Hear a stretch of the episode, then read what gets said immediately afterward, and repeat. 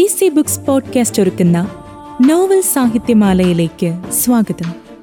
ഇവിടെ പരിചയപ്പെടാം മലയാള നോവൽ സാഹിത്യത്തിലെ അമൂല്യ കൃതികൾ.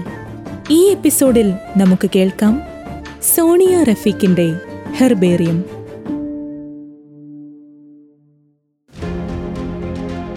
പ്രകൃതിയും മനുഷ്യനും തമ്മിൽ ഉണ്ടാകേണ്ട ആത്മബന്ധത്തിന്റെ കഥ പറയുന്ന നോവൽ. മരുഭൂമിയുടെ ഊഷരതയിൽ നിന്ന് ജൈവപ്രകൃതിയുടെ പച്ചപ്പിലേക്കെത്തുന്ന ഒരു ബാലന്റെ മനസ്സാണ് ഹെർബേറിയം തുറന്നിടുന്നത്. നിലമറന്ന് പ്രകൃതിയെ ചൂഷണം ചെയ്യുന്നവർക്കുള്ള ഒരു ഓർമ്മപ്പെടുത്തൽ കൂടിയാണ് ഹെർബേറിയം. ഒപ്പം ഈ കാലഘട്ടം ഉണക്കി ഫയലുകളിലാക്കാൻ പോകുന്ന പച്ചപ്പ് പുറത്ത് പച്ച പിടിച്ചു തന്നെ നിൽക്കേണ്ടതിന്റെ ആവശ്യകതയിലേക്കും ഈ നോവൽ വിരൽ ചൂണ്ടുന്നു.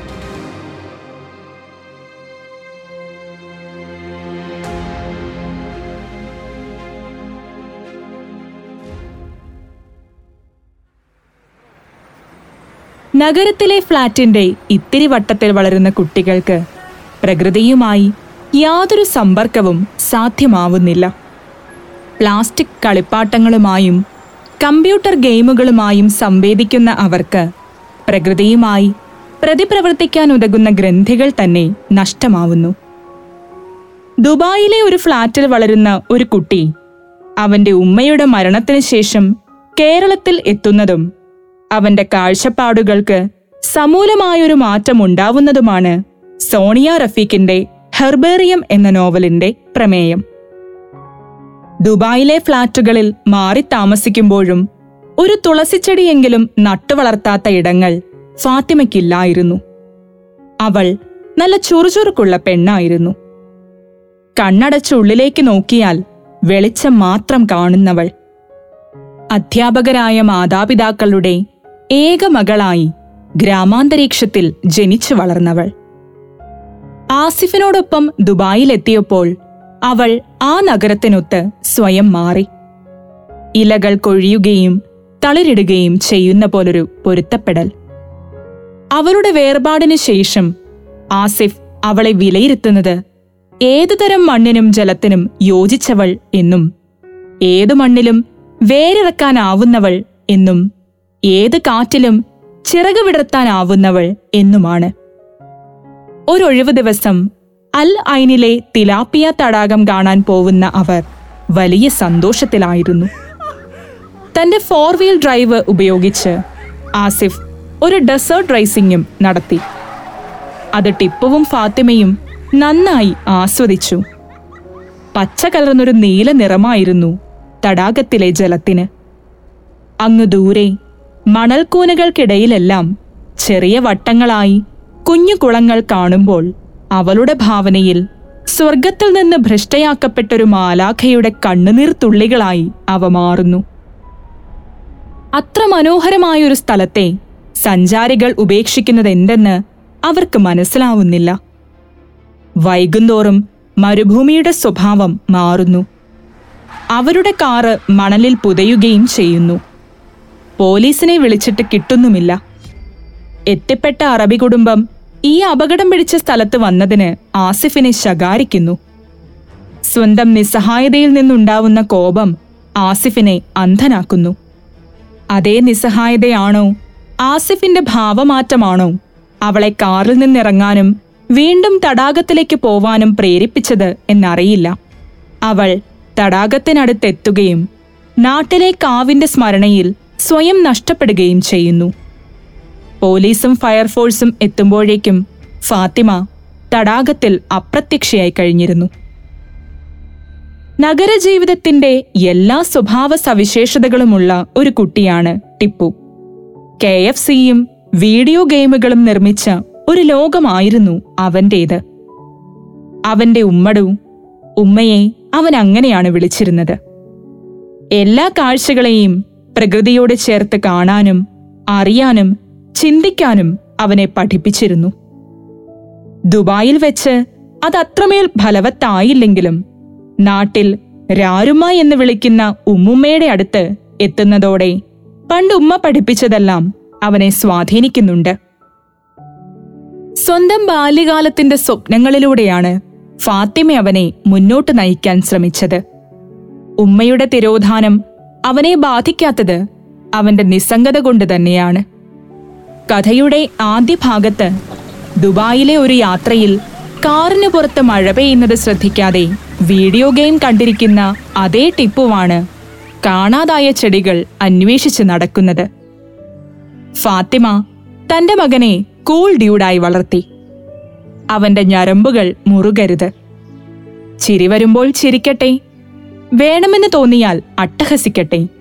സങ്കടം വരുമ്പോൾ ഉറക്കെ കരയട്ടെ. ഉമ്മ അവന് നൽകിയ സ്വാതന്ത്ര്യം ഇവയായിരുന്നു.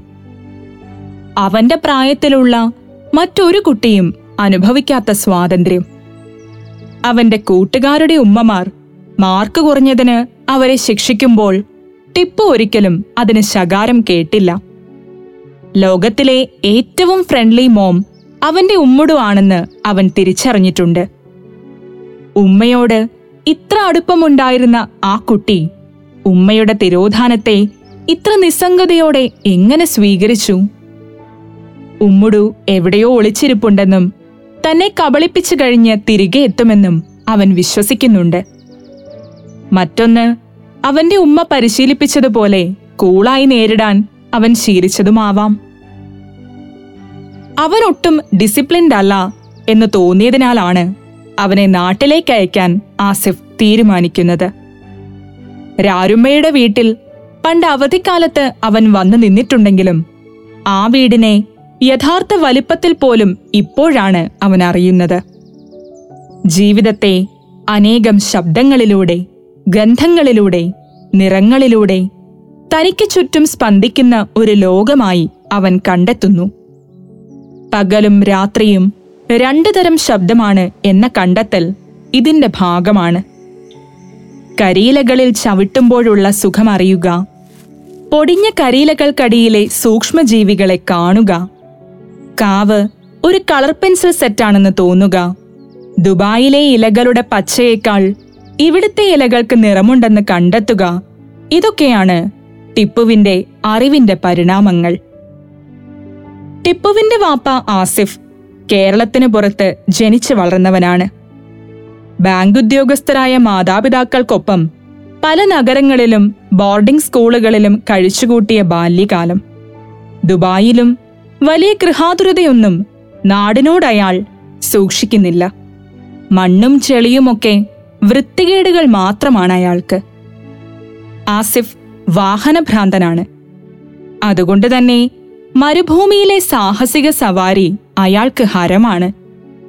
അനേകമിടങ്ങളിൽ താൻ താമസിച്ചിട്ടുണ്ടെങ്കിലും എവിടെയും തനിക്ക് പുതുമകളെ കാണാനാവുന്നുള്ളൂ എന്നും എവിടെ നിന്നും തനിക്ക് ആവശ്യമുള്ളവ മാത്രമേ എടുക്കാറുള്ളൂ എന്നും അയാൾ പറയുമ്പോൾ ഫാത്തിമയുടെ അനാവശ്യമായ ഗൃഹാതുരതകൾക്ക് നേരെയുള്ള വിമർശനമായി അത് മാറുന്നു.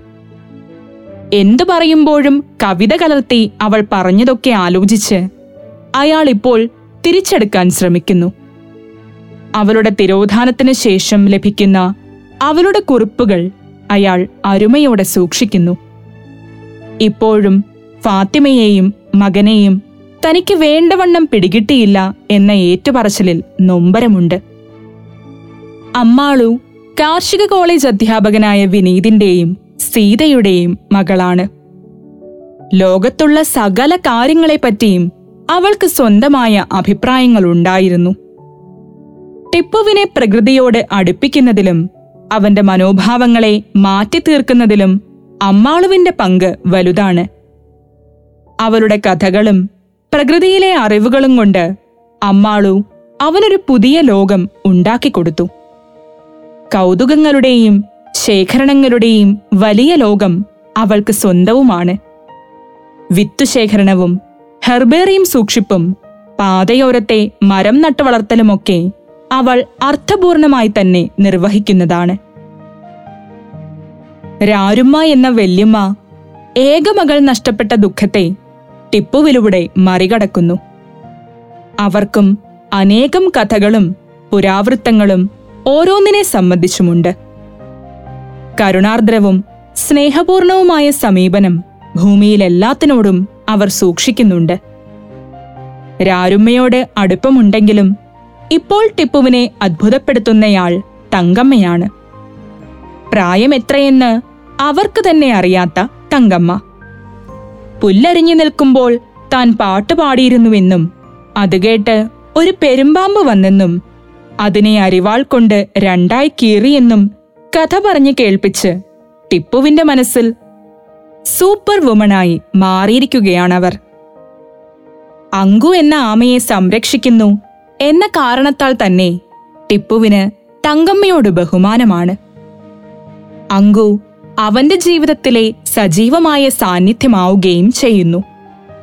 അതിനെ സൂക്ഷിക്കാനായി അവൻ നടത്തുന്ന ശ്രമങ്ങൾ ഒന്നും ആമയെ സന്തോഷിപ്പിക്കുന്നില്ല എന്ന് മനസ്സിലാകുമ്പോൾ അതിനെ കാട്ടിൽ വിടാൻ അവൻ തയ്യാറാവുന്നു. അവന്റെ ജീവിതം അവന്റെ കാട്ടിലാവട്ടെ എന്ന തീരുമാനം ടിപ്പുവിന്റെ മാനസിക വ്യതിയാനത്തിന്റെ തെളിവാണ്. നോവലിലെ ശ്രദ്ധേയായ ഒരു കഥാപാത്രം ജൂലിയാണ് സീതയുടെ സഹോദരൻ ജനാർദ്ദനന്റെ ഭാര്യയായ ജൂലിയ അമേരിക്കക്കാരിയാണ്. അവർ നന്നായി കവിതകൾ എഴുതാറുണ്ട്.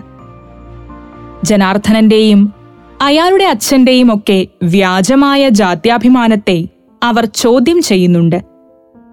അമ്മാളുവിനെ അഭിനന്ദിക്കാനായി അവരുടെ വീട്ടിലെത്തുന്നു അവർ. ഭൂമിയുടെ ഭാവി ദുരന്തത്തെക്കുറിച്ച് ടിപ്പുവിനും അമ്മാളുവിനുമുള്ള ഉത്കണ്ഠ പോലും സ്വന്തം ഭർത്താവിനില്ലല്ലോ എന്നവൾ പരിതപിക്കുന്നുമുണ്ട്. ഇലകൾ ശേഖരിച്ച് ഹെർബേറിയം നിർമ്മിക്കുക അമ്മാളുവിനും ടിപ്പുവിനും കൂടി വിനീത് ഏൽപ്പിച്ചു കൊടുക്കുന്ന ജോലിയാണ്. ശങ്കരൻ തണ്ടാന്റെ മകൻ എന്ന വിശേഷണത്തിനുമപ്പുറം സ്വപ്രയത്നത്താൽ കാർഷിക കോളേജ് അധ്യാപകനായി തീർന്ന വിനീത് വ്യത്യസ്തനാണ്.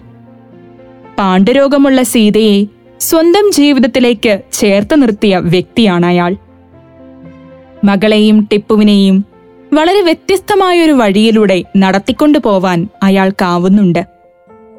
ഇലകളുടെ ശേഖരണം എന്ന പ്രൊജക്ട് പിന്നീട് ടിപ്പുവിന്റെ സ്കൂൾ ഏറ്റെടുക്കുന്നു. ആ പ്രവർത്തനത്തിലേക്ക് കുട്ടികൾ വേഗം ആകർഷിക്കപ്പെടുന്നു. അതിനായി എത്ര അലയാനും അവർ തയ്യാറാണ്. പക്ഷേ മാതാപിതാക്കളുടെ പ്രതികരണം വളരെ മോശമാണ്.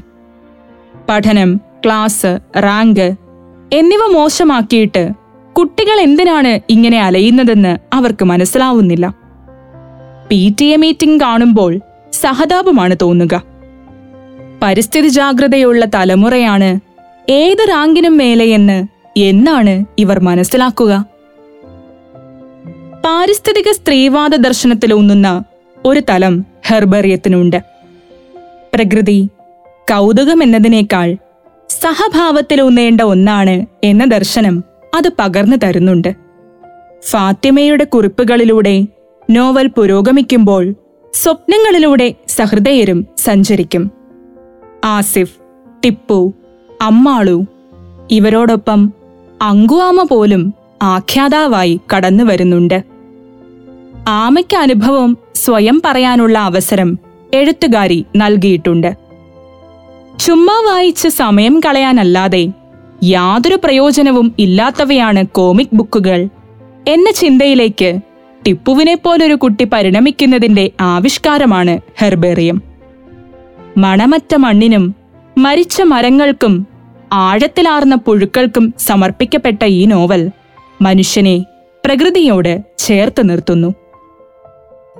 കഥാകൃത്ത് മൂന്നാം പുരുഷ വീക്ഷണത്തിലാണ് ആഖ്യാനം നിർവഹിച്ചിരിക്കുന്നത്. പ്രകൃതി വാരിക്കോരി നൽകുന്ന സൗന്ദര്യത്തിന്റെ അനന്തമായ പ്രകാശം കണ്ണടച്ചു നടക്കുന്ന മനുഷ്യനിലേക്ക് പ്രസരിപ്പിക്കാനാണ് ശ്രമം. മരുഭൂമിയിലെ കുറച്ചുകാലത്തെ ജീവിതത്തിനു ശേഷം നാട്ടിലെത്തുന്ന ഒരു ബാലന്റെ ചെയ്തികളിലൂടെ തികച്ചും വ്യത്യസ്തമായ ഒരു ജൈവലോകത്തെ പരിചയപ്പെടുത്തുന്നു. മൂന്നാം പുരുഷനിൽ തന്നെയാണ് ആഖ്യാനമെങ്കിലും ടിപ്പു എന്ന കുട്ടിയിലേക്ക് കഥാകാരി തിരിയുമ്പോൾ അവനോട് ചേർന്ന് നിന്നുകൊണ്ട് മൂന്നാം പുരുഷ വീക്ഷണത്തെ അവനിലേക്ക് ചുരുക്കുന്നു. സസ്യങ്ങൾ ശേഖരിച്ച് വേർതിരിച്ച് പഠനത്തിനായി ഉപയോഗിക്കുന്നതിനെയാണ് ഹെർബേറിയം എന്ന് പറയുന്നത്. മാതൃകാ സസ്യക്കൂട്ടം എന്ന് ചുരുക്കി പറയാം.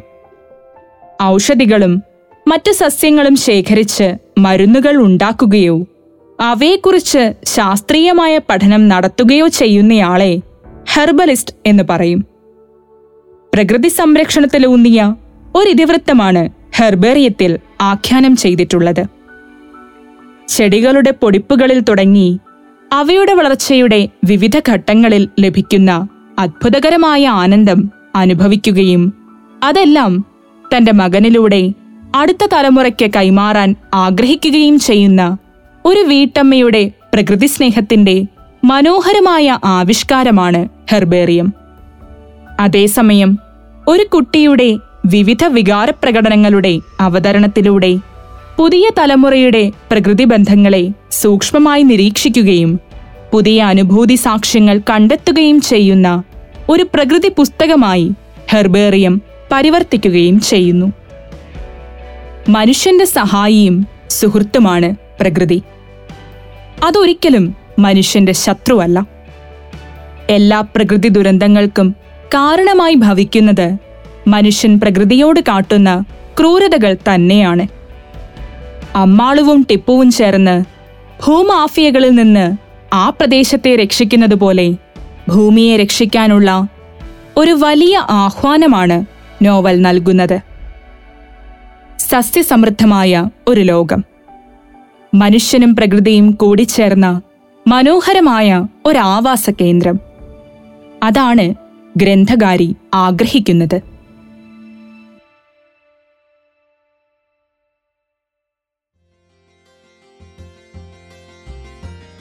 Thank you for listening to DC Books Podcast. Stay tuned for the next one.